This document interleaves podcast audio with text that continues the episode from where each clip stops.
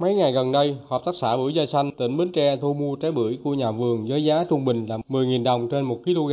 Riêng đối với các vườn bưởi da xanh nằm ngoài chương trình bao tiêu của hợp tác xã hay các doanh nghiệp kinh doanh trái cây thì giá thấp hơn, thậm chí rất khó bán. Với mức giá này thì nhà vườn không có lãi, thậm chí thua lỗ do chi phí phân thuốc, nhân công chăm sóc vườn cây ở mức cao. Nguyên nhân dẫn đến tình trạng này là do diện tích bưởi da xanh tại khu vực đồng bằng sông Long tăng cao và vào mùa thu hoạch rộ, trong khi đó thị trường tiêu thụ chậm dẫn đến cung vượt cầu.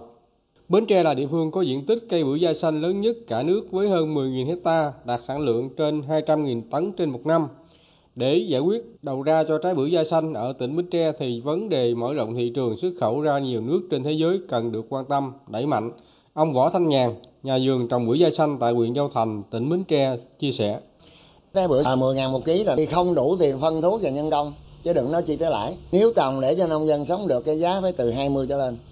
Bây giờ trái bưởi sức có thương hiệu đồng ý nhưng mà để trồng được cái trái bưởi sức đi Mỹ tốn chi phí công dữ lắm, nhiều hơn cái bán nội địa. Thì bây giờ dân rất là mong trồng và bán chuyên xuất đi Mỹ lâu dài